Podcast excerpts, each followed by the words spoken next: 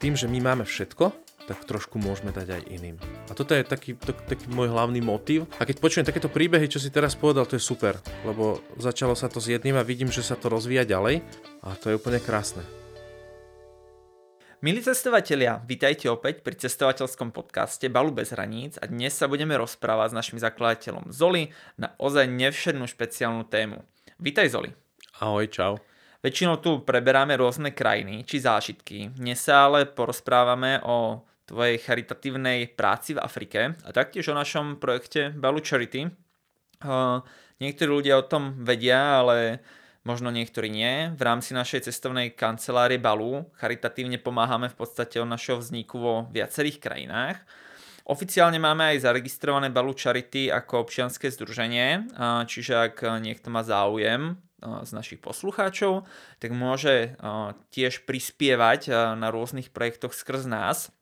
Dneska sa o tom trošku tiež porozprávame. Myslím, že o tebe je celkom známe, že ty si v Afrike aj žil, tí ľudia teda, čo nás nejako poznajú trošku. Ty si tam pracoval v rámci aj nejakých humanitárnych projektov so svojou manželkou Máriou. Túto tému sme načrtli už v prvom dieli o vzniku balu, ale skús nám aj teraz nejak trošku ešte zhrnúť, že čo vás doviedlo spolu do Afriky a čo ste tam robili. Tak prvýkrát sme sa ocitli v Afrike roku 2012 v Kenii. Ešte sme boli študenti.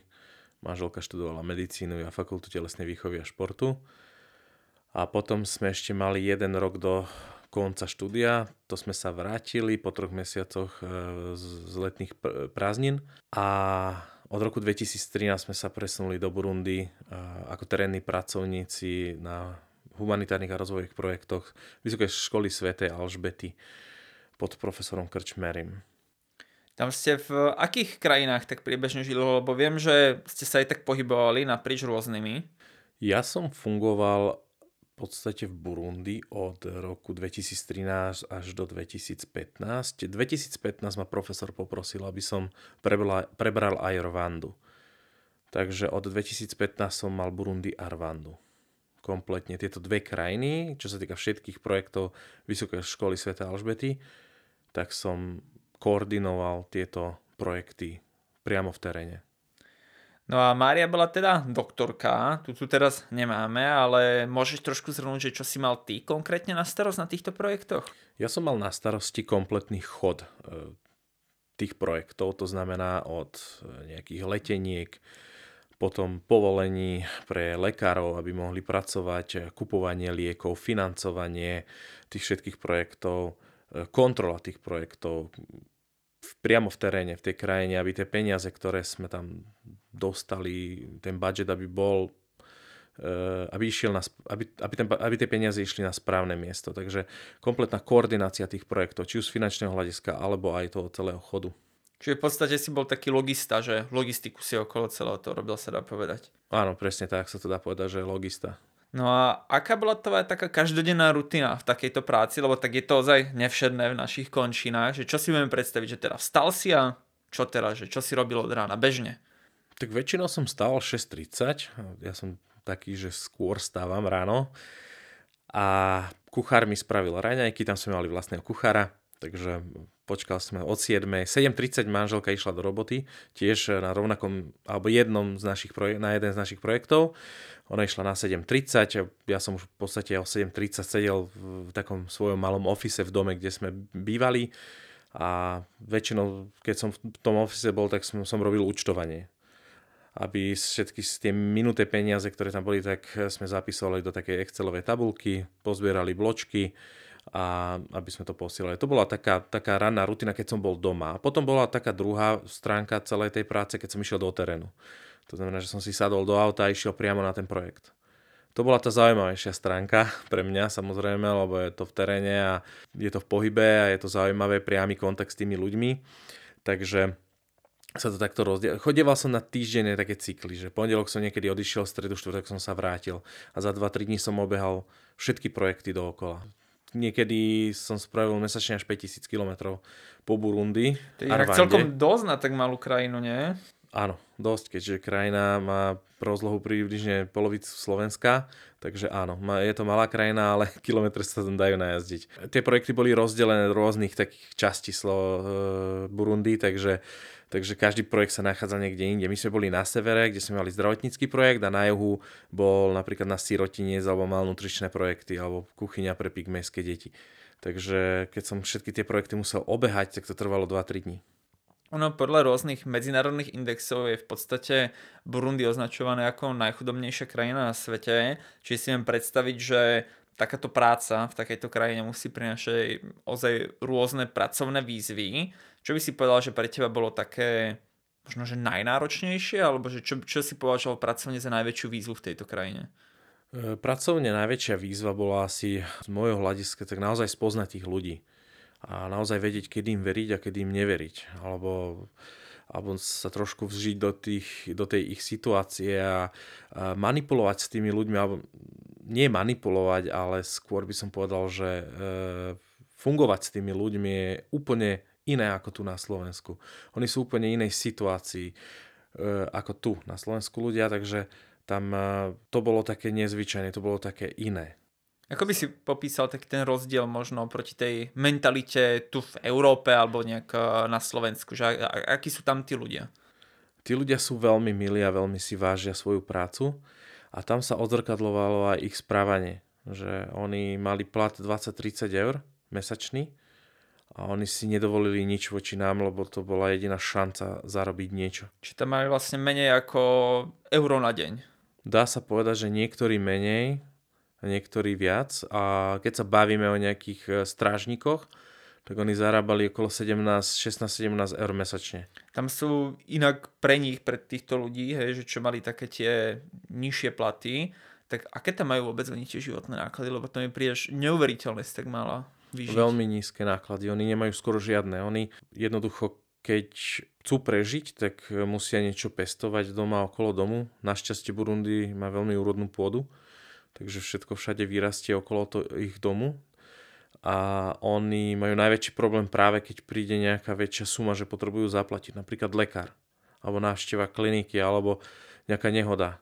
Takže tam je to problém, inak žijú zo dňa na deň, ale dokážu, oni to vedia robiť. Už sa to naučili, ale vedia to robiť. Ale tým, že dopestujú svoje potraviny, je tam eh, permanentná malnutrícia tých eh, ľudí aj detí, tak sa naučili takto žiť. A to spôsobuje ďalšie veci, niž, niž, nižší vek dožitia a podobné veci. Takže tá kvalita života je veľmi nízka, ale dokážu prežiť, dá sa povedať.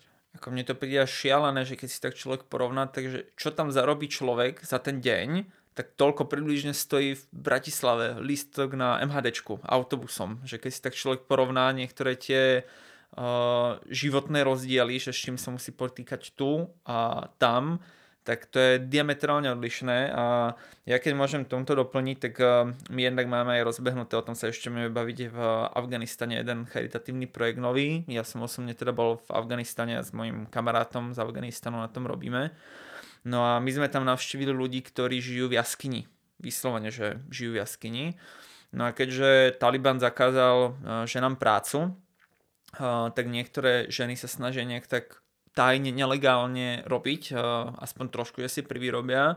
Jedna žena, čo tam mala nejakých, neviem, či 9 alebo 10 detí, tak ona, prosím pekne, že si takto nelegálne nejakým vyšívaním privyrábala okolo 1 doláru mesačne že nemala vyšší plat. Čiže to sú akože niektoré až nepredstaviteľné extrémne podmienky, že, do ktorých sa ľudia môžu dostať. No ako, no viem si predstaviť, že práve no aj sledovať takto tento život tam, že tiež nie je možno aj ľahšie hlavne zo začiatku na tú psychiku. Ako si to ty vnímal zo začiatku, keď si videl tých ľudí, v akých podmienkach môžu žiť? Zo začiatku to bolo oveľa ťažšie ako neskôr. Na všetko sa dá e, zvyknúť a toto bola jedna z vecí, na ktoré sme museli si zvyknúť, takže v začiatku to bolo veľa ťažšie. A presne ešte sa, vrá, keď, sa vrá, keď sa môžem vrátiť k tej prvej otázke, že toto bolo jedno z tých najväčších, že, že zmeniť svoje správanie voči týmto ľuďom. To bolo jedno z najťažších vecí. Pre nás je to prirodzené si sadnúť do auta, niekde ísť alebo si ísť a niečo kúpiť. Pre nich to nebolo úplne prirodzené, takže uh, nemohol som úplne to, alebo mohol som, ale nechcel som to správanie úplne uh, ukázať, že proste, že čokoľvek si v podstate v tej krajine pri nich môžem dovoliť a kúpiť, tam trošku treba balansovať s týmto, že naozaj, aby to bolo také normálne. Takže k tomuto to bolo trošku také, že, že treba si dávať pozor, ale ako som to prežíval. Hovorím, zo začiatku to bolo oveľa ťažšie, emočnejšie. A niekedy aj tá slzička vybehla, priznám sa, lebo to sú fakt ťažké životné príbehy a situácie. Už len predstava je niekedy veľmi náročná. Nie je to, že to vidí človek a prežíva, ale hovorím, neskôr už to bolo OK, už si na to zvykne človek a teraz je to, teraz je to vo mne stále OK, ale určité chvíle sú aj teraz také, že človeka vedia úplne podlomiť trošku. Čiže v podstate, aby možno aj oni nenadobudli nejaký ten pocit, že ty si tu niekto teraz viacej, čo prišiel s veľkými peniazmi, tak ste sa museli nejak tak trošku uskromniť, sa dá povedať, alebo aspoň, že dávať si pozor, že čo poviete a urobíte pred nimi? Áno, presne tak, že napríklad mojou metodou je, že nikdy som sa nejak nevyťahoval nad nimi, ale vždy som ich sa snažil učiť k tomu, že sme jeden tým a musíme spolu patrične robiť. A oproti ostatným zamestnávateľom som zvyšoval o 40 až 50% mzdu, keďže pre nás to nerobil veľký rozdiel, lebo napríklad tí strážnici v kostoloch, keď mali podobnú prácu alebo na fare, tak zarobili 10-11 eur, tak u nás dostali 17-18. Takže som sa ich snažil motivovať. Samozrejme, vedel som, že stále je to málo, ale nemôžem to prepáliť, pretože sa musím držať ich štandardov, ale snažil som sa dať im viacej alebo dovolil som im proste jesť na, na tých malnutričných projektoch, e, predtým to nemali dovolené, alebo to bolo veľmi striktné, taký, taký oktrokársky štýl to bol. Mm a toto boli veci, na, ktorým, na ktorých mi strašne záležalo, aby sa necítili tak, ale aby sa cítili v tej práci, v tom svojom prostredí trošku voľne, aby, aby nestali v pozore, keď dojdeme, aj keď priznám sa, že stále to robia, lebo oni sú na to zvyknutí, že ide ten biely, ktorý proste tu financuje a čo sa stane, keď on prestane financovať, čo bude s nami a proste nebudeme mať prácu, ale trošku ich chápem, lebo oni tam to naozaj to tak majú, kebyže som ja teraz odišiel, stratia zamestnanie, oni nemôžu mať, nemusia mať niekoľko rokov zamestnanie. Takže táto situácia ich správanie totálne mení. A to je tá inakosť, čo je u nás a čo je u nich. No a ako na vás reagovali lokálni? Keď ste prišli nejak prvýkrát? Veľmi dobre. Uh-huh. Ja s tým mám absolútne perfektné skúsenosti. Snažili sa nám vš- vo všetkom výsť ústrety a vo všetkom pomáhať. Samozrejme sú za tým aj tie peniaze, že pre nich je to jediný príjem a oni sa musia naozaj snažiť. Ale dodnes e, tá ich pokora, alebo vlastne to ich správanie je úplne excelentné, ako si uctievajú tých ľudí, že im pomáhajú. Takže moje skúsenosti sú výborné a ten projekt v podstate vediem 11 rokov a nemal som zlú skúsenosť, čo sa týka interakcií od nich ku mne.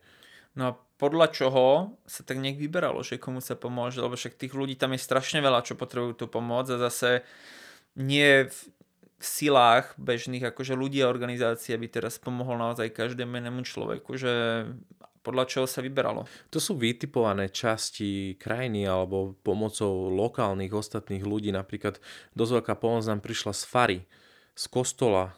Kňaz povedal, to je taká lokalita, ktorá potrebuje pomoc, není 20-30 km nič podobné, pretože tie humanitárne a rozvojové organizácie, nadácie, občanské združenia a podobné veci sú také roztrúsené po týchto krajinách a väčšinou treba ísť tam, kde nič nie je v okolí. Tak, takže vlastne z kostola sme dostali informáciu, že tu je veľa detí, ktoré sú siroty, polosiroty, treba urobiť sirotinec, ak chcete pomôcť, tak v tomto smere. A presunuli sme to trošku južnejšie od, tej, od toho kostola, od tej dediny, kde e, bol taký pozemok pri ich fare a tam sme si mohli postaviť sirotinec. A zároveň sme vedeli tento priestor využiť aj pre tú základnú školu, takže to sa hneď postavilo pri tej základnej škole. Vy ste vyslovene, že od základu ako keby, že nič tam nebolo a postavili neviem, teda nejaký priestor, nejaký sirotinec pre ľudí, hej, ktorí potrebujú teda tú pomoc, že sú nejaké osirotené deti zároveň aj zo školu, že úplne od nuly sa stavalo, hej? Áno, od nuly sa stalo, škola tam bola, bol tam malý kostolík a v podstate e, naša organizácia, alebo organizácia, ktorej som pracoval predtým, tak tá vybudovala školu, e, alebo nie školu, ale skôr sirotinec, dve, tri budovy, ktoré už potom ja som tiež v tom pokračoval, postavil som ďalšie dve budovky, k tomu sú to veľmi malé, veľmi skromné budovy a tam v podstate sú tie síroty a je to 500 metrov, alebo nie 500, dá sa 300 metrov od školy, kde je 600-700 detí pre tú spádovú oblasť. A tam tej naš, v tom našom sirotinci sa dal otvoriť aj sirotinec. Teda a k tomu aj mal nutričný projekt, kde chodia tie deti jesť e, z tej základnej školy. A to je tá pointa presne, že dáme vám najesť, tým deťom im dáme, my im tam navaríme. My im tam donesieme jedlo, my im navaríme a oni odídu najedení. Podmienka je prísť do školy.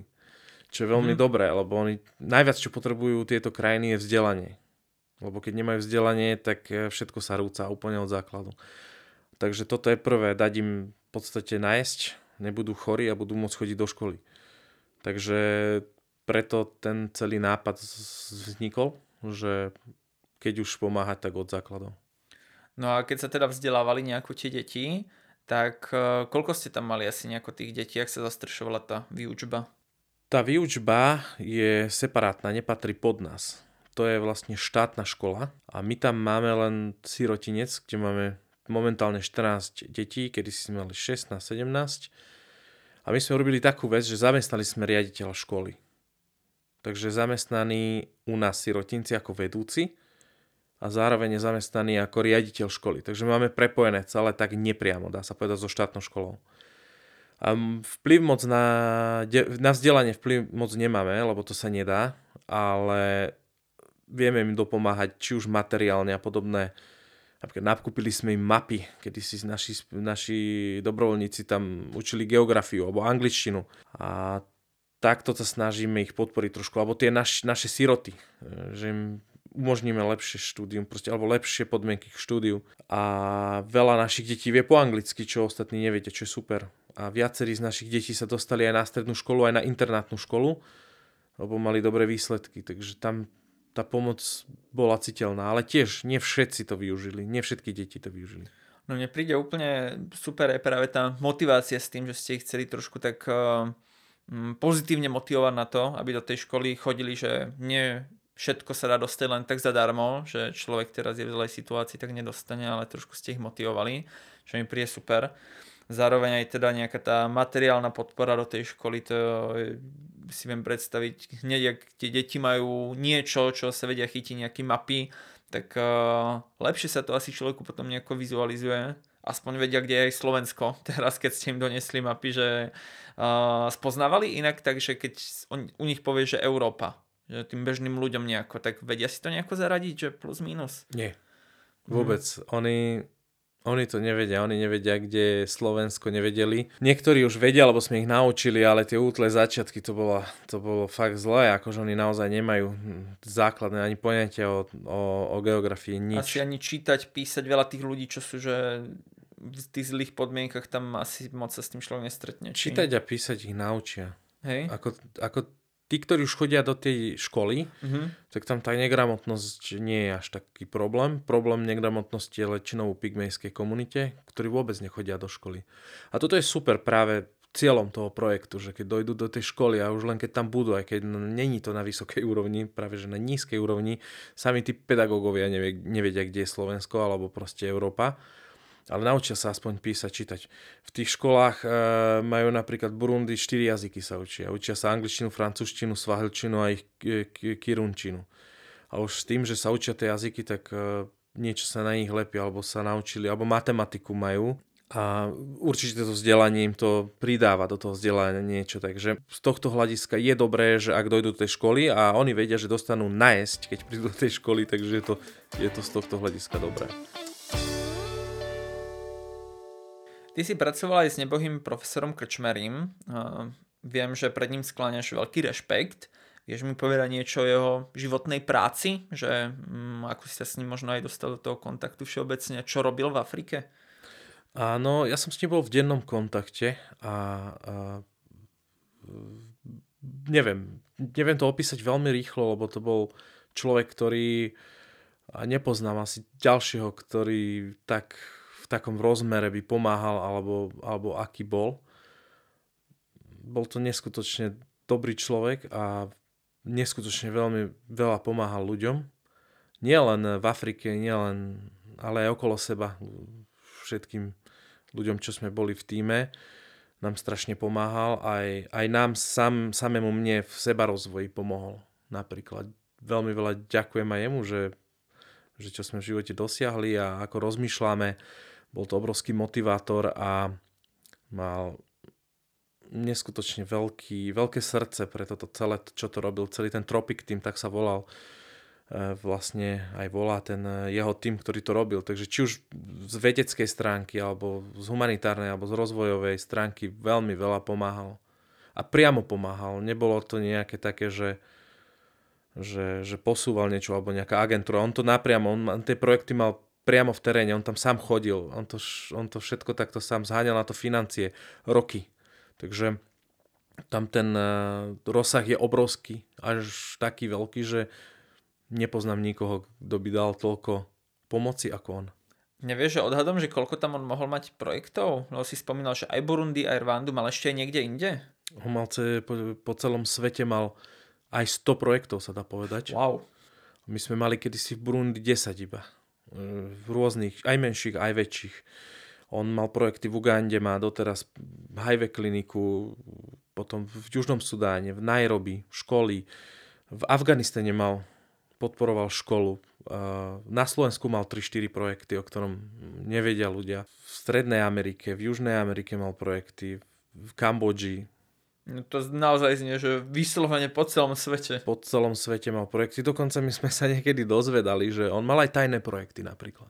Hm, že nedával to nikde verejne, on ale nikdy... staral sa o ne. My sme sa dozvedeli po niekoľkých rokoch, že niekoho podporoval, ani nevieme koho. On naozaj podporoval všetko možné, v čom videl zmysel a čo malo aspoň trošku maličký význam, tak proste on veľmi rád podporil akúkoľvek pomoc, aby ten druhý sa mal lepšie. Takže hovorím, ťažko určiť počet projektov, ktorých mal, lebo on mal naozaj po svete aj také, o ktorých sme nevedeli. Alebo nevedeli sme niekedy, že odkiaľ sú tie peniaze, alebo odkiaľ je ten sponzor, lebo proste boli takých sponzorov, mal on takých kamarátov alebo rôznych ľudí a také vzťahy mal a kontakty, ktorí ani nechceli povedať, že pomáhajú. Proste to bolo čisto zo srdca a naozaj, že, že to bola taká, taká veľmi zaujímavá skúsenosť aj pre mňa, že aj takto sa dá rozmýšľať. No nie je to dávno, čo vlastne zomrel. Čo sa stalo s jeho projektami po jeho smrti? Niektoré projekty bežia ďalej a niektoré projekty eh, určite zažívajú krízu.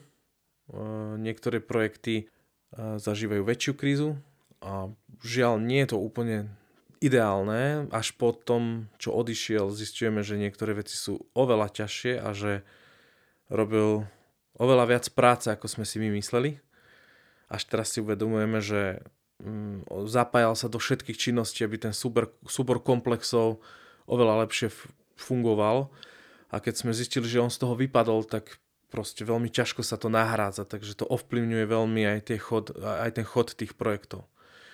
Takže a, veľmi to ovplyvnilo tie projekty, bohužiaľ do negatívnej, do negatívneho smeru. Ty si teda sa rozhodol niektoré prebrať. Čo ťa motivovalo hlavne? Mm, motivovalo ma to, že videl som, že sa to neoberá dobrým smerom a správnym smerom. Jednoducho potom ako odišiel, tak e, tie, tie projekty ostali opustené a rozhodli sme sa pokračovať v tom, v čom on začal a asi by si aj prijal, aby to pokračovanie bolo. Takže v podstate sme to nejakým spôsobom prebrali, tú zodpovednosť finančnú. A samozrejme z, zo strany e, Vysokej školy Sv. Alžbety je tam stále pomoc a stále pokračujú vo svojich aktivitách v Burundi. A ono to vyzerá tak, že to bude spoločne. Stále sa okolo toho riešia tie veci, pretože toto sú veci na dlho a nejedná sa o pár halierov, takže je to vo vývoji, ale zatiaľ to zastrešujeme tie sociálne projekty my, ako dá sa povedať, teraz je to cestovná kancelária a pár aktívnych ľudí, ktorí boli pozrieť e, tie projekty skrz cez naše zájazdy Takže aj vďaka nich sa dostávame k nejakým financiám a postupne pracujeme na tom, aby sme vytvorili lepšie podmienky pre tieto projekty. Či už v spolupráci aj s Vysokou školou Sv. Alžbety, alebo v spolupráci ďalších ľudí, alebo našej cestovnej kancelárie. No a vlastne čo aj pomáhame na nejakých tých projektoch v rámci Balu, tak uh, máme založené, ako sme spomínali, Balu Charity, čo je občianske združenie, uh, ktoré funguje teda ako nejaká tá neziskovka. Snažíme sa pomáhať uh, niektorým takýmto projektom, ktoré si tedy prebral, ale snažíme sa teda postupne nejako to rozširovať a chceme to aj trošku väčšom nejako tak rozbehnúť, aby ľudia o tom vedeli, že sa dá prispieť, aj vy poslucháči môžete kľudne pomôcť prispieť. V rámci našich zájazdov aj chodíme sa pozerať potom na tieto miesta jednotlivé a na naše projekty. Nech vidíme, aký to má naozaj výsledok.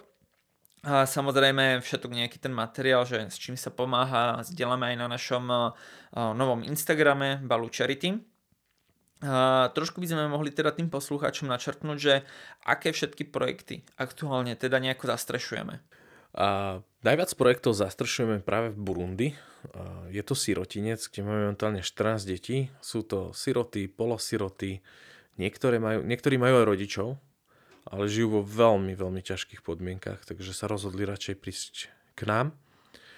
Potom k tomu projektu je pridružený ďalší projekt, e, malnutričný projekt, kde sa stravuje 250, 200 až 250 detí zo základnej školy potom máme Burundi ďalší projekt, hodinku a pol vzdialené od e, nášho sirotinca. To je pre pygmejskú komunitu vzniknuté vzniknutá kuchyňa postavená, čisto obedy im varíme. Jedná sa o najchudobnejších ľudí a, z pygmejskej komunity, takže tam e, im iba varíme obed a, a proste to je všetko. Ale tam dostanú jedla aj, aj, aj ženy, ktoré majú malé babetka, do, dojčia, takže, takže tam je tá pomoc taká čisto humanitárna, dá sa povedať, že tam už nešpekulujeme nad tým, že, že teraz musia chodiť do školy, lebo o, tie deti sú negramotné, alebo tí ľudia samotní. Naši, za, zamestnali sme tam troch pygmejov, ktorí dvaja varia a jeden strážnik a veľmi ťažko sa s, s nimi komunikuje všetko, počítame s tým, rátame s tým tam dávame iba obedy. Nestojí to veľa peňazí a uh, je to veľká pomoc, lebo naozaj nemajú nič. Tam vlastne si viem predstaviť, že to sú naozaj také tie kmeňové etnika až pri tých pygmejoch, čo žijú v nejakej dedinke uprostred nejakého pralesa, džungle a teda sú na tom zle, tak sa ako pomáha. Áno, áno, to bolo inak prianie profesora Krčmeryho, že dajme tým trpazlíkom najesť. To sú najnižší v podstate ľudia na svete v priemere. Áno, on ich volal trpazlíci. Vystižné. Takže uh, to bola jeho taká idea, že dajme im proste jednoducho najesť a postupne sa aj tak budú interagovať, vlastne budú so svetom, takže uh, my sme to tak trošku tak aj takticky postavili tú kuchynku veľmi blízko školy.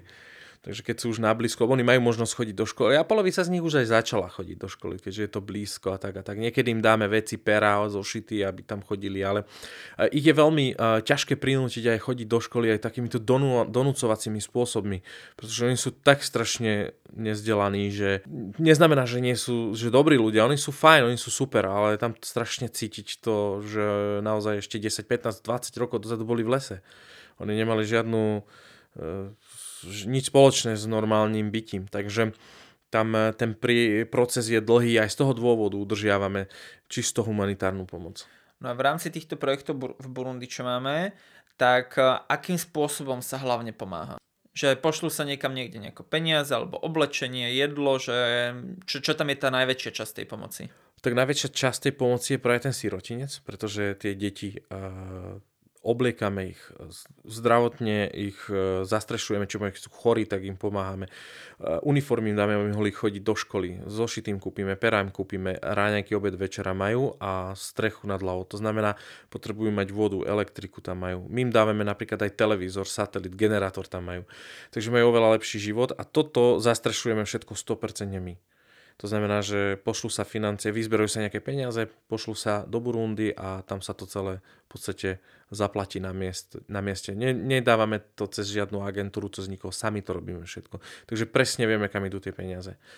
Čo sa týka malnúčich projektov, prídeme na trh, kúpime jedlo a vlastne zoberieme do kuchyne, do skladu a navarí sa a proste najedia sa. Vidíš, že aj v tých oblastiach, kde sa teda nejak takto pomáha, dlhodobo teda už, tak uh, cíti taký nejaký komunitný vplyv väčší? Že to prospieva celej tej komunite nejako väčšom? Miestami áno, miestami nie. Podobný malnutričný projekt sme mali v Rwande, kde mal malnutričný projekt pres perfektný efekt.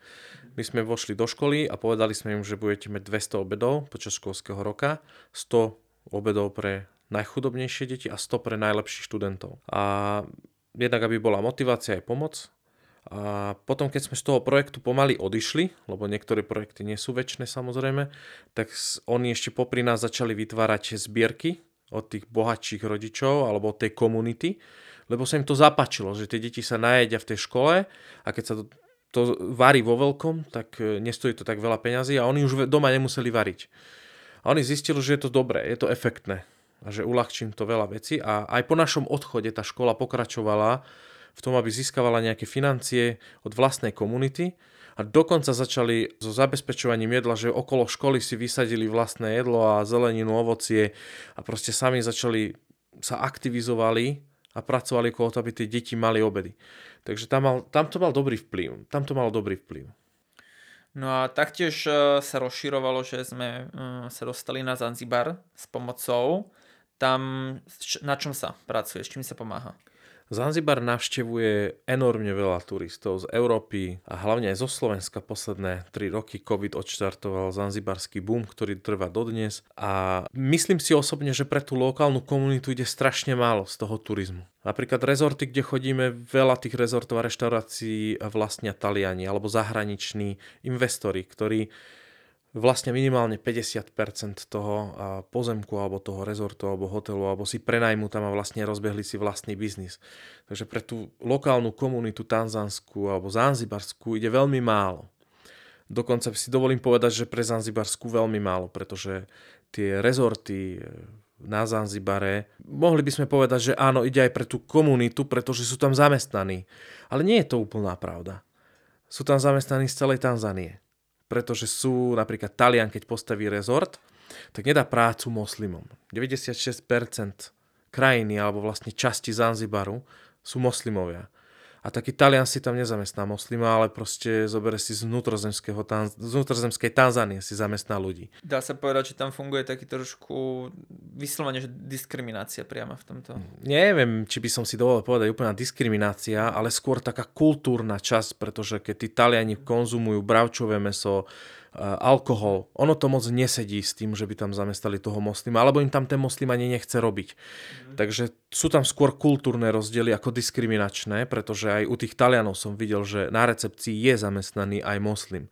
Takže nepovedal by som, že je mm, diskriminácia, jasne. ale skôr tá kultúrna časť, že ponúkať alkohol je lepšie pre nemoslima ako pre moslima. A tým pádom v Tanzánii to robia tak, že zamestnávajú ľudí z Tanzánie, z druhej časti Tanzánie, čo má aj výhodu, aj nevýhodu a robia to cez z agentúr. Takže vlastne najväčšie peniaze z tých ich e, príjmov majú práve tie agentúry, ktoré im to sprostredkujú pre, pre tie rezorty. Takže už sme úplne niekde inde, že tá Tanzánia a vlastne ten Zanzibar a lokálni ľudia, e, financie idú úplne niekde inde. A z toho dôvodu, že tam chodí nás veľa, tak sme vymysleli, že budeme chodiť do základných škôl, ktoré podporíme, aspoň tie školy, že donesieme im pera, dáme im nejaké peňažky do tej kasy, aby tam vybudovali niečo kuchy, do kuchyne, alebo hlavne pera, zošity a potrebné materiály k štúdiu. Takže to je taký, taký, taký veľmi, dá sa povedať, že malinký projekt, ale cez skrz či už našich klientov, alebo cez nás to ide priamo tým ľuďom. Nejde do toho rezortu, ale priamo tým ľuďom. Takže tam je ten cieľ nielen turistikovať alebo vlastne turizmus e, podporovať, ale aj tých lokálnych ľudí. Uh-huh. A tam ste ako vyberali nejako, že komu kde ako pomôcť? Skrz nejaké naše tam lokálne kontakty ste sa dohodli, že pozná takú školu a podobne tak sa nejako vyberalo, či? Áno, dokonca aj uh, náš lokálny partner cestovky v Tanzánii je chalan z tej dediny, kde bývame.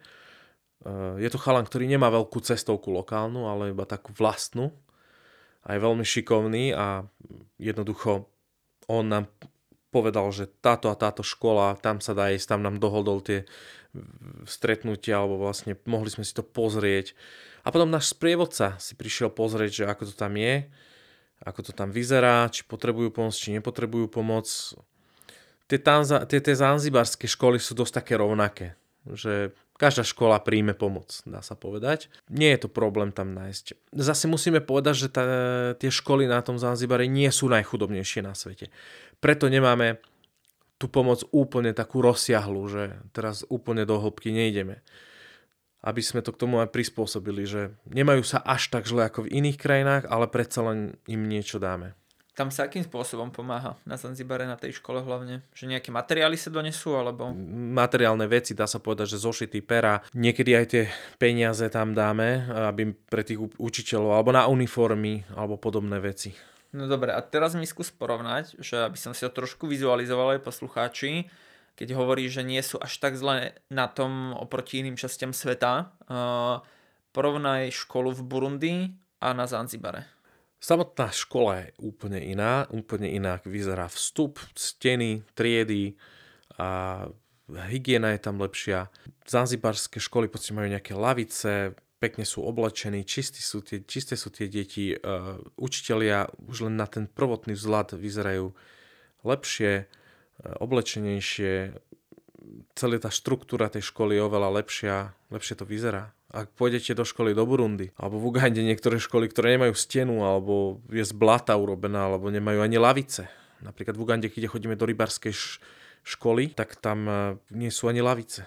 Takže tam je ten rozdiel obrovský, ale skôr sa dá vizualizovať ten rozdiel. A úroveň určite, dá sa povedať, že aj v úrovni je to niekde inde. No a vlastne tretí projekt, ktorý začína trošku tak čerstvo, zatiaľ bolo, išlo o jednorázovú pomoc, ale chystáme sa pomáhať aj aktívne, pravidelne, tak je práve Afganistan. To som sa zase chytil trošku ja, musím povedať, že aj ty si ma motivoval týmto celkom smerom, že je ozaj dobrým príkladom ľuďom, podľa mňa. To som rád. A ja som vlastne v Afganistane bol teraz v lete na súkromnej ceste s kamarátom a práve ten náš kontakt tam, ten fixer, no, ktorého skôr považujem viac za kamaráta, tak uh, on pomáha už dlhodobo zo svojich vlastných financií uh, nejakým tým ľuďom lokálnym, že si vytipoval, že títo potrebujú pomoc, tak nezišne skôr tak pomáhal. No a tým, že on sprevádza nejakých ľudí, tak aj iní klienti jeho už um, pomohli, že robili nejaké zbierky. Som si povedal, že keď uh, ty sa chytáš takýchto vecí práve a celé akože balu sa nesie aj v tomto duchu, že bolo by pekné urobiť niečo aj pre ten Afganistan, nakoľko tam naozaj od tých 80 rokov uh, je jedna vojna za druhou, tam v 80 rokoch sa bojovalo so sovietmi, potom tam bola občianská vojna, potom sa vlády chytil Taliban s naozaj s radikálnou formou um, islamistických uh, zákonov. No a potom prišli zase Američania, 20 rokov sa bojovalo, no a aktuálne je tam zase ten Taliban. Čiže ako tam sa to od tých 80 rokov naozaj že melie a tie ľudské práva sú tvrdo porušované, jednak hlavne ku ženám, ale aj ku veľa iným ľuďom ja osobne som videl strašne veľa malých detí žobrať. Lebo tam od 12 rokov žena nemôže študovať, žena nemôže pracovať a veľa chlapov zomrelo v tej vojne. Čiže človek, keď ide po ulici, tak vidí kopec detí, ktoré žobrú, lebo je to niekedy jediná možnosť, ako si privyrobiť v tých rodinách. No a práve aj ten môj kamarát v Afganistane tiež bola taká motivácia. Nás zobral ku rodinám, ako som spomínal, ktoré žijú v jaskyni a keď sme tam prispeli niečo drobné potom pri tej návšteve, tak nám povedal, no, že to bola vlastne trojmesačná výplata, tak to je také, že človeka to zachytí za srdce. Uh, on ešte pomáha aj uh, charitatívne, takže rozdáva jedlo ľuďom chudobným v Heráte, čo je jedno z najkrajších miest Afganistanu, ale tá chudba je tam tiež stále veľká. No a čo sa my vlastne chytáme v rámci tohto afgánskeho projektu, tak ja osobne som bol na návšteve u jedného kamaráta toho, môjho kamaráta Aliho. A boli sme v takej dedinke uprostred Afganistanu v horách v Hazaradžate u jedného chlapíka, ktorý sa volá Sultán. No a žijú v lepších podmienkach ako tí ľudia v jaskyni, ale sú to stále také tie hlinené domčeky, elektrínu majú z autobatérie a nemajú poriadny prístup vo vode, ku vode. Teda doteraz nemali. No a to bola jedna časť vlastne tých vyzbieraných peňazí, ktoré sme zbierali koncom minulého roka, tak išlo na to, aby sa mu zaviedla tá voda tam, lebo vlastne jeho rodina musela chodiť um, po vodu niekam mimo. No a keďže sa nám podarilo vyzbierať ešte dokonca aj viac peňazí, ako pôvodne bolo plánované, tak aktuálne v tejto chvíli, keď už nahrávame podcast, tak uh, už nejaké dva týždne približne je tá voda zavedená. Aj mám teda uh, video z toho, ako na tom pracovali a keď som videl ten úsmev sultána na tvári, Úžasné. tak ako to, to tak zahreje pri srdci, že to je neuveriteľné do Afganistanu budeme tiež robiť zajazd a je naplánované, že pôjdeme na večeru ku sultánovi a všetko ešte viacej nejako tak zdokumentovať. A určite aj pridáme k tomuto video všetkým, ktorí prispeli, tak pošleme toto video na našom Instagrame, nájdete video toho, ako sa vlastne pracovalo na tomto zavedení vody ku jeho sultánovi. A mi hovoril Ali, že síce to nenatočil kvôli kultúrnym nejakým mm, tradíciám, že to nie je vhodné, ale že jeho žena sa rozplakala. Sultánova v podstate, že keď sa to urobilo, čo naozaj sú veľmi silné príbehy. No a druhá časť peňazí, to sa teraz na tom ešte robí, tak v Heráte jeden sirotinec, mm, ktorý vlastne, ktorému ideme zastrešiť ročný prenájom, plus nejaké ešte jedlo na niekoľko mesiacov, voda a plus ešte ideme nakupovať tým ľuďom, čo žijú v jaskyni, nejaké potraviny, chleba a podobne. Takže naozaj ten Afganistan potrebuje obrovskú pomoc aktuálne. Ono sa tieto veci dajú krásne rozvíjať. Toto je nádherné na tých, na, na tých projektoch, že začne sa to nejakou vodou a sa to krásne rozvinie ďalej.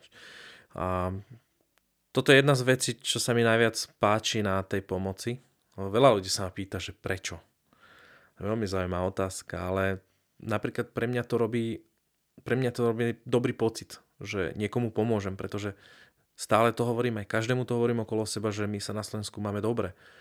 Na Slovensku sa má zle iba ten, kto sa nechce mať dobre. Takže uh, možno, že budú ľudia, ktorí so mnou nesúhlasia, ja s tým úplne rátam, ale toto sú životné situácie, ktoré my ani nepoznáme a nevieme, aké sú. A myslím si, že tým, že my máme všetko, tak trošku môžeme dať aj iným. A toto je taký, to, taký môj hlavný motiv. A keď počujem takéto príbehy, čo si teraz povedal, to je super, lebo začalo sa to s jedným a vidím, že sa to rozvíja ďalej. A to je úplne krásne, je to super. No a hlavne, keď tá pomoc vlastne, keď spomínaš, pre nás v takýchto krajinách nemusí byť vôbec taká akože nákladná, nemusí byť tak uh, obrovská z našeho pohľadu, ale pre nich to sú obrovské rozdiely. Lebo či už aj keď si hovoril, že aké výplaty majú v Burundi, ano. aké výplaty majú v Afganistane a keď som sa zamyslel, že ja som tej žene vlastne dal peniaze na 3-4 mesiace a tuto stojí, ak keď idem do kaviarne si dať no kávu. Jedno espresso si dám v podstate a pre ňu to vyšlo na 2-3 mesiace. Presne to je tá pomo- pointa tej pomoci, že my sa vlastne skladáme na tú pomoc, že, že koľkokrát my necháme 10, 15, 20 eur niekde v krčme alebo, alebo čokoľvek, čo tiež dobre, lebo podporujeme vlastnú ekonomiku a podobné veci, ale koľkokrát by sme mohli dať jednorázovo niekde inde a proste nám to nič neurobí a niekto z toho sa má fajn perfektne. Ako vieme, že nevieme zachrániť celý svet, dá sa povedať, ale keď sú viacerí takí, ktorí pomôžu a viacerým ľuďom vieme pomôcť, takže viacej ľudí sa môže mať fajn. A hlavne, keď niektorí... a, nikoho, a nikoho to neboli, dá sa povedať. A hlavne, keď niektorí ľudia v týchto oblastiach sa naozaj bez tej cudzej pomoci nevedia až tak veľmi odpichnúť do toho. Že niekto by možno aj chcel, ale niekto je na, na tom ozaj už tak zle. Niektoré komunity, niektorí tí jednotlivci že potrebuje, aby niekto prišiel a urobil nejaký ten prvý krok trochu.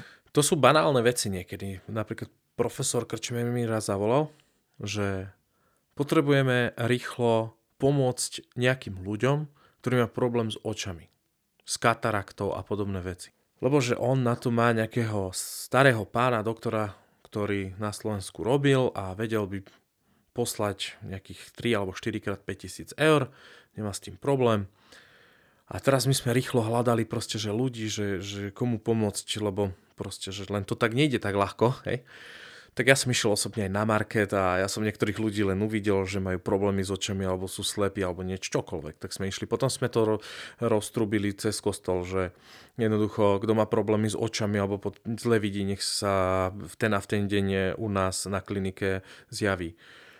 A my sme celé zistili, že to kvôli tomu to oni nemajú spravené, lebo nebola až taká drahá tá vec. boli na to rôzne projekty cez Američanov, že si môžu urobiť kataraktu za pár centov. Najväčšia banálna, najbanálnejší problém bol transfer do nemocnice. Mm-hmm. Oni nemali 5 eur na to, aby sa dostali na, z bodu A, z bodu bodu B a aby tam prežili 3 dní. A oni mohli lepšie vidieť, alebo proste, že niektorí mali tak, že zahnisané oko, takže im vlastne len vybrali to oko a proste ošetrili, zahojilo sa to a žili ďalej alebo proste tí ľudia mohli zomrať na, na, na infekciu akúkoľvek v 15-16 rokoch. Takže to sú niekedy banálne veci, že 10 eur. A za tých 10 eur niektorí ľudia naozaj, že života ohrozujúcu vec riskujú. A my sa bavíme o tom, že niekto sa naja, zaplatíme za drobné peniaze nejaký dobrý pocit, ale niekedy sa konkrétne bavíme o, o, o života a smrti, že niekoho zachráni 5 eur, alebo oni tam nemajú pre diabetes, inzulíny, nemajú to kde dávať, majú, nemajú chladničky. A teraz proste s tým e, diabetesom človek prežije celý život. A ten inzulín v tej krajine je. Takže, takže niekedy sú to naozaj banálne veci, na ktoré vieme minúť tie peniaze a nás to nestojí nič. A teraz sa trošku, keď sa tak vnesieme do nich, že oni umierajú kvôli banálnym veciam a nás by to nestalo nič im trošku pomôcť. To je tá pointa, ktorá podľa mňa je dobrá. To sú také tie veci, na ktoré my tu ani už skoro nemyslíme, že však keď niekto príde na to, že mám cukrovku, tak prídem k doktorovi. Presne tak. Predpíše mi, že tu máš inzulín a takto sa stravuje a takto funguje, ale ako ty hovoríš, tak tam to nie je úplná samozrejmosť teda. Nie, a na toto zabudáme my doma a zabudáme aj pomáhať jeden druhému. A proste tým, že som pracoval 10 rokov v tomto alebo 11, tak vo mne to ostalo a snažím sa to šíriť ďalej, že by sme si mali jeden druhému, či už doma alebo v zahraničí pomáhať. Keď sme sa vlastne aj o tých banalitách rozprávali a že niektorí tu ľudia vyslovene potrebujú sa nejak tak odraziť, ale možno aj tým správnym smerom. Ja musím povedať, že mne sa v tomto veľmi páči prístup eh, toho môjho afgánskeho kamoša Aliho, lebo jasné, niekedy ako ste napríklad pomohli aj vy v eh, tým pygmejom, že oni tam není moc ani, že čo sa chytia od spodu, tak človek im dá najesť, tak aj tuto treba niekedy aj tým ľuďom, čo žijú viac v Afganistane, tak vyslovene tiež tam hlavne prídeme, nejaké jedlo základné, eh, nejaké, aspoň že okná sa trošku nejak zastrešia, že aby tam neprechádzalo v zime chle, lebo v Afganistane v tých horách tam naozaj, že mrzne, neskutočne, ale veľakrát sa Ali snaží aj motivovať niektorých tých ľudí takým spôsobom, že keď vidí, že má nejakú možno tú víziu alebo ten chtíč, ten človek, tak on mu pomôže s nejakým tým začiatkom. Že rozpráva mi taký príbeh o tom, ako jeden chalan strašne chcel predávať, tuším to bolo oblečenie, tak on neurobil to, že by mu teraz dal, že dobre, že tu máš peniaze, rob si s nimi čo chceš. On mu nakúpil na začiatok oblečenie, ktoré on môže ísť predávať, aby sa mohol s tým svojim nejakým biznisom uh, nejak tak odpichnúť na začiatok. A aj tam človek sa trošku asi aj tak zamyslí, že OK, že tí ľudia častokrát chcú, len potrebujú takéto odpichnutie a keď dostanú aj tú správnu motiváciu, ako by ste napríklad na, na tie školy motivovali, aby sa detská lepšie učili, tak uh, vie to pomôcť aj do života, že to nie je len o tom, že dať ten chleba, ale naučiť, ako ten chleba robiť tých ľudí. Presne tak. My sme takto motivovali naše siroty, že ak sa budú dobre učiť, že zaplatíme im strednú školu, ak sa uč- budú učiť veľmi dobre, že im zaplatíme univerzitu. Takže jeden wow. skončil až e, veľmi dobre na tom. Potom boli deti, ktorí sa nechceli až tak učiť, ale napríklad jednému sme kúpili holiaci strojček, zaplatili sme mu nejaký ten nájom na 3-4 mesiace malej takej chatrčky a budeš strihať. Naučil sa strihať vlasy a stal sa kaderníkom a vlastne podnikateľ. Takže vlastne dali sme ten nástroj do ruky a toto je tá správna enak cesta, smer, že pomáha druhým, že nielen, že prídeš, tu máš e, jedlo a čau, ale že daj im nejaký ten nástroj, aby vedeli z peňazí robiť ďalšie peniaze. Alebo napríklad prasa, prasata sme dali do jednej dediny 10 a sme chodili kontrolovať, že stále budete musieť mať 10 prasiatok ale to, čo sa narodí, alebo proste využívali aj samcov na, na ďalšie prasiatka, hej, lebo to treba, tak e, vlastne aj napríklad aj tie spermie boli na predaj. Mm-hmm. Čo je veľmi zaujímavé, že ako oni vytvorili taký vnútorný biznis a potom to skončilo na trhu.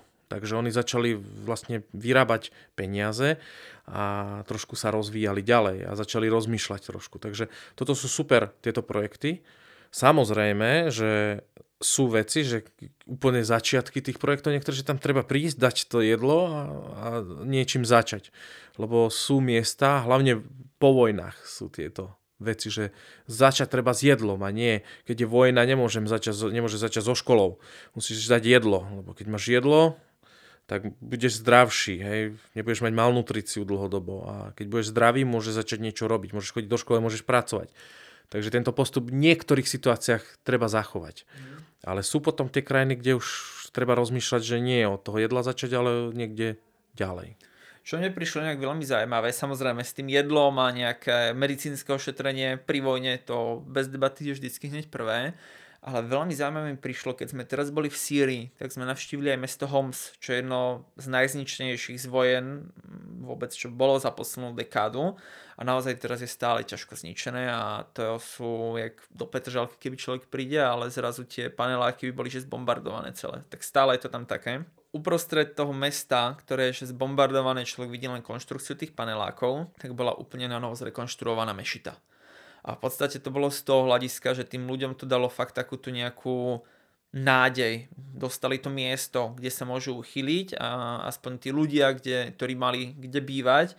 A urobilo to veľký akoby taký ten zmysel v tom, že zrekonštruovať všetky tie byty je v podstate takmer nemožné. To musia zhodiť zo zemou veľakrát a na to tiež treba nejaké financie. Ale zrekonštruovať tú jednu mešitu, ktorú dá keby tú nádej viera. tým ľuďom, tá viera, tak to vie tiež urobiť veľkú zmenu. Samozrejme.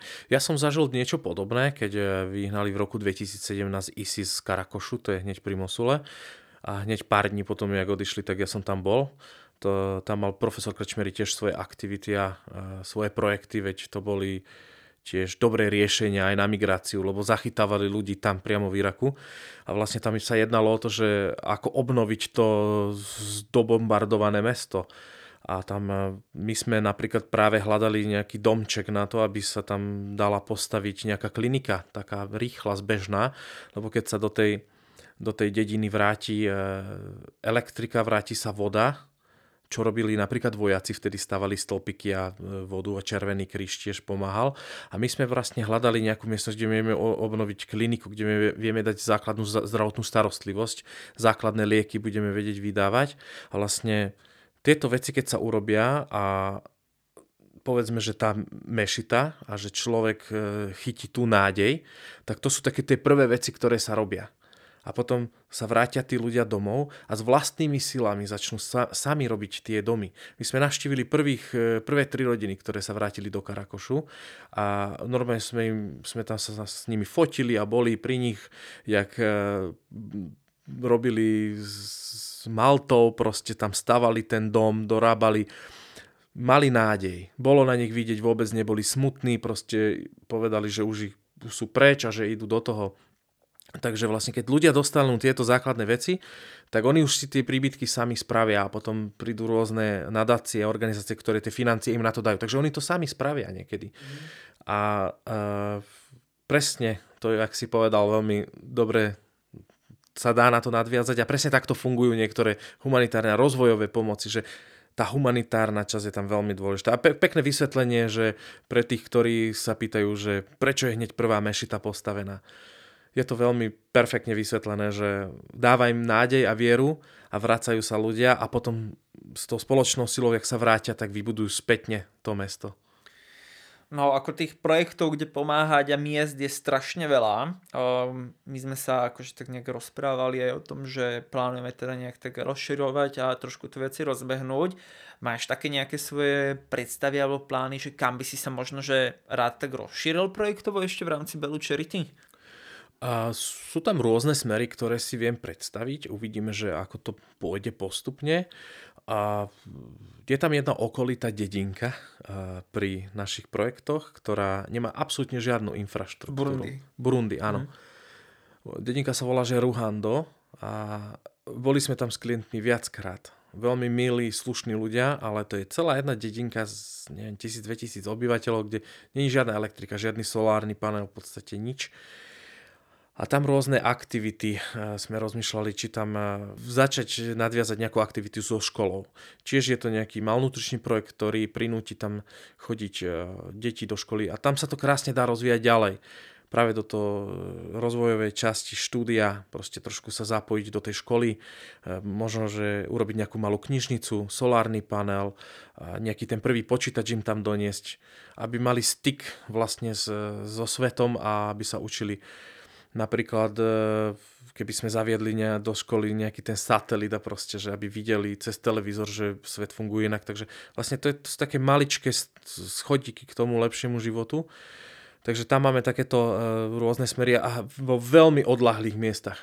To je naše také, také zaujímavé, že nepôjdeme tam, nepôjdeme do nejakého hlavného mesta a do tých naozaj odlahlých miest, kde, kde sú tí ľudia naozaj že pozadu, tak uh, tam proste na vymýšľanie neurekom tých vecí, ktoré by sa dalo, keby boli financie a zároveň by sme ešte chceli rozbehať v tejto lokalite v Burundi, v južnej časti Burundi, ktorá je jedna z najchudobnejších častí sveta, aj adopciu na diálku. To znamená, že človek si môže adoptovať, človek sa môže prísť pozrieť, môže s tým priamo s tým dieťaťom alebo dorastencom alebo čokoľvek, tak môže si dopisovať maily, fotky meniť.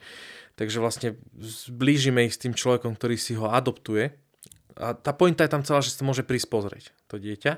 A vlastne my to zmanéžujeme všetko, aby tie peniaze išli na štúdium, na tie oblečenia alebo uniformy, ktoré majú povinné k tomu štúdiu. Takže toto je ďalší taký náš plánik, ale samozrejme všetko trvá, potrebujeme to dať dokopy.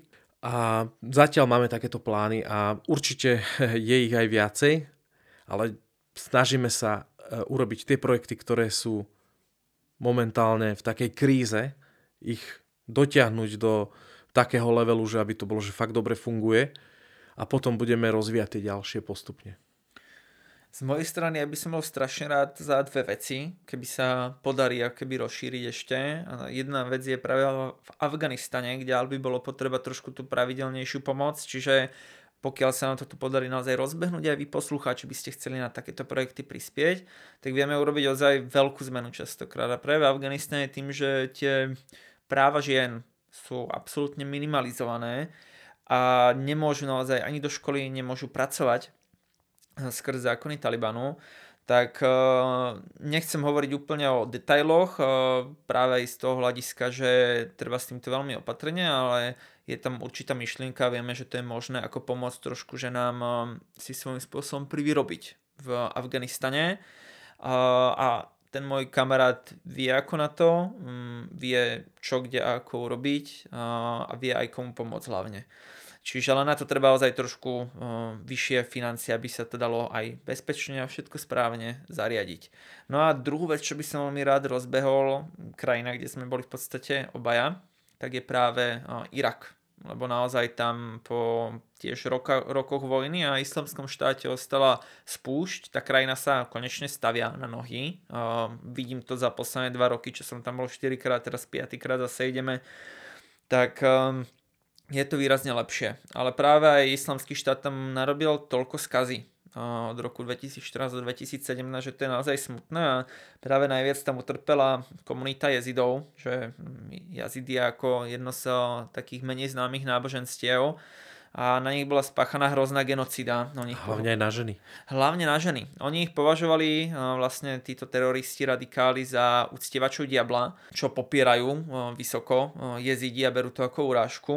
No a práve muži boli zabíjani a zastrelení väčšinou na počkanie na mieste a ženy boli znásilňované a odvlieknuté ako sexuálne otrokyne, kde ich normálne predávali na trhu v Mosule alebo v Rake a keď si s nimi už ten nejaký uh, radikál užil, uh, nejaký ten tyran, tak ich niekedy predal ako uh, v second hande niekomu druhému za nižšiu cenu ako použitú vlastne kus veci, hej.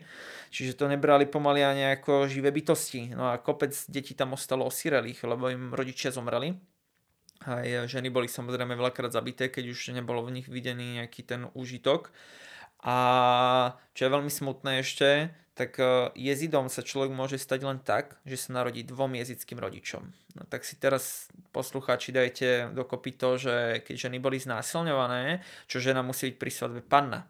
podľa akože nejakých tých tradícií tak uh, muži zabíjani, že ako sa zredukovala aj smerom do budúcna uh, celá tá populácia jezidov a veľakrát tie ženy ostali do dnešného dňa tak vyhostené z tej komunity.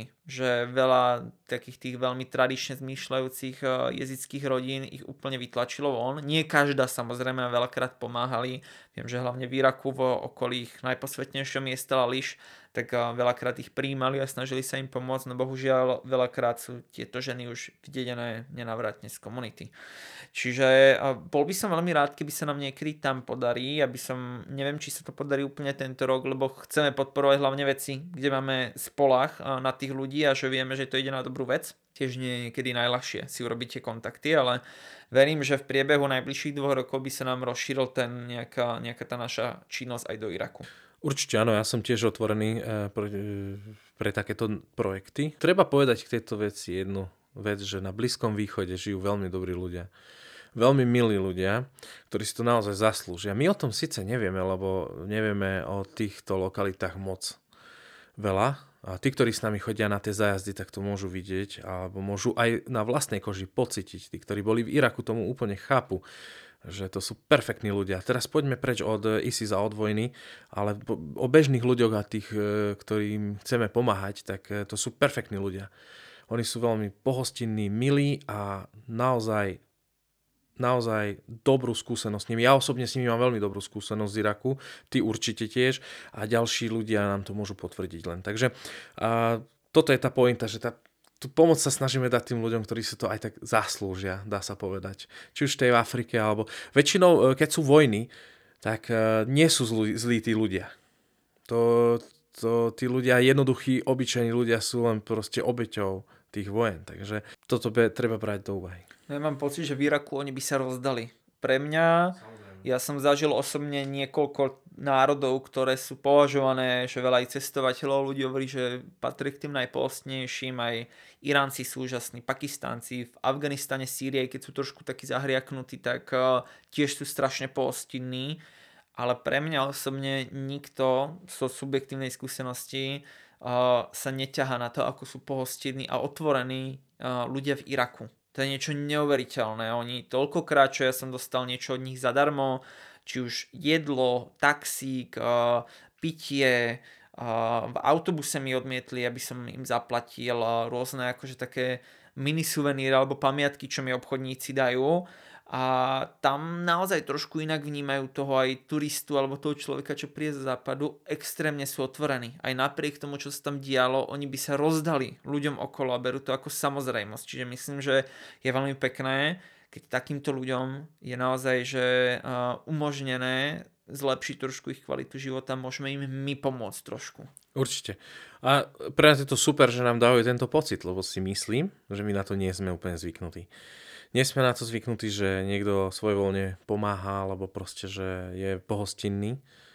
Oni sú pohostinní k cudzím ľuďom. Treba toto tiež povedať, že nie len, alebo aj my sme pohostinný národ celkovo, ale pokiaľ sa len sa poznáme. Sa nepoznáme, tak Presne. v podstate nejak to neriešime, ale oni doslova dokážu toho cudzieho pohostiť a dať im všetko z vlastného stola alebo proste hneď ich e, e, dať k stolu.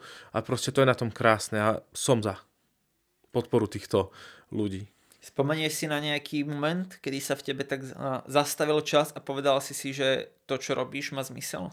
Konkrétny moment nie, ale bolo to vtedy, keď som začal robiť túto prácu. Pretože jak som sa presťahoval do Afriky, tak e, som začal pociťovať to, že, že sú aj dôležitejšie veci ako ja, ja, ja. A práve tam v tej Afrike, keď som strávil ten čas a videl som, každý deň, že ako bojujú o prežitie, tak som zistil, že ja sa mám fantasticky dobre. A vtedy určité veci sa lámali vo, mňa, v mojej osobnosti, že treba to trošku dať do iného smeru. No a na záver mám takú ako zaujímavú otázku ešte. Um, niektorí ľudia nedôverujú úplne charitatívnym neziskovkám a toto som počul osobne, dokonca od osoby, ktorá by mi mala byť celkom blízka, mi povedala a podľa mňa to je veľa ľudí vie hovoriť, že takýmito drobnými pomocami aj tak svet nespasíme. Čo by si na to odkázal? čiastočne spasíme. Keď sa niekto pozrie na štatistiky alebo prečíta pár knížiek, napríklad Moc faktov, hej, odporúčam veľmi dobrá knižka, tak zistí, že za 15-20 rokov predchádzajúcich, čo bolo, tak sa veľmi veľa vecí zmenilo. Tým, že tá pomoc, napríklad naša pomoc je veľmi drobunká, ďalšia pomoc je veľmi drobunká a keď sa tieto drobunké pomoci pospájajú, tak je obrovská tá sila pomoci je obrovská. Napríklad uh, úplná chudoba alebo úpln, úplná, úplný hladomor pomaly neexistuje. Existuje len vo vojnových zónach. Ale neexistuje už. Uh, jednoducho sme to vyčlenili z našich životov alebo aj životov tých uh, chudobných ľudí alebo rozvojových krajín. Takže ja tam vidím obrovský zmysel toho, že prispiem trolinku k tomu, k tomu veľkému dielu, čo robíme viacerí, nielen uh, ja, alebo my, alebo neviem kto. To znamená, že treba to trošku brať globálnejšie. To je jedna vec k tomu, že či to spasíme alebo nie. Akože úplný zvrat nespravíme, ale pomôžeme miliónom ľuďom, čo je, čo je už len pre môj vnútorný pocit veľmi dôležitý a dobrý. A áno, niektoré organizácie sú, ktoré e, nepoviem to takto, že by celý proste, že, že to nedajú tým ľuďom, ale majú v tom zlý systém. Napríklad máte nejaké vyzbieraných, máš 100% e, nejakých finančných prostriedkov. Nie je to jedno, že či z tých 100% 10% ide na tých ľudí a 90% ide na logistiku a na zamestnancov. Takže tu je to skôr tak, že ak, ako systémovo pracujú tie organizácie. Čím je väčšia tá organizácia alebo nadácia, tým je drahšia, tým viac peňazí ide na tú logistiku, na tých zamestnancov, na benefity tých zamestnancov, lebo s tým niekto musí robiť. Takže tam si treba urobiť ten správny balans, že aby ten väčší počet alebo väčší, väčšie financie, viac financí išlo, aby priamo na tých chudobných ako na tú logistiku. Jo. Takže tu je to o tej, o tej logistike, tej pomoci a o tom, že ako, tato, ako sa to celé spraví. Takže niektoré úvahy alebo niektoré myšlenky tých ľudí a, z tých, čo počuli, aj sedí, ale nie všetko ako samozrejme všetko záleží na tej danej organizácii, že ako to vníma, ako to má celé poriešené. Ja by som k tomu povedal, že určite veľké zmeny sú založené najprv na malých krokoch a malých zmenách. Čiže a, treba postupne niektoré veci a každý môže priložiť ruku k dielu a to by som možno ešte aj tak na záver dal, že my sa ozaj snažíme, aby a, absolútna väčšina peňazí, čo sa dá, išla priamo na tú pomoc a ja som si to teraz aj vyskúšal v rámci toho Afganistanu, aká to vie byť niekedy tiež výzva, ale ozaj to podľa mňa stojí za to. A dopraviť teraz tie peniaze, čo sme nejakých 1615 eur vyzbierali do Afganistanu, aby to Ali naozaj mohol správne využiť. Tiež bola celkom výzva. Musím si zaklopať, nakoniec sa to podarilo s nejakým iba poplatkom 2 eurá, ktoré sme uhradili teda zo svojho, čo naozaj nie je až tak jednoduché veľakrát doniesť tie peniaze tam, kam majú ísť. No, milí cestovatelia, toto bol Zoli a jeho niekoľkoročné skúsenosti z humanitárnej pomoci a teda niečo aj o uh, balu Charity a našich charitatívnych projektoch. Ďakujem za tento príjemný pokec. Každá pomoc má nejaký vplyv a keď môžeme druhým pomôcť lepšiť ich život, pričom pre nás je to maličkosť, tak myslím si, že by sme to nemali úplne ignorovať. Ak máte aj vy poslucháči záujem pomôcť ľuďom v núdzi, môžete prispieť práve cez nás, cez balu taktiež môžete navštíviť miesta, ktoré charitatívne podporujeme skrz naše zájazdy. Linky na mm, tieto, teda tieto veci, tak nájdete v popise nižšie, alebo nás kľudne môžete priamo kontaktovať, veľmi radi sa s vami porozprávame, aj keď budete mať hociaké otázky. Už čoskoro sa počujeme pri ďalšom dieli podcastu Balu bez hraníc. Čaute. Čaute.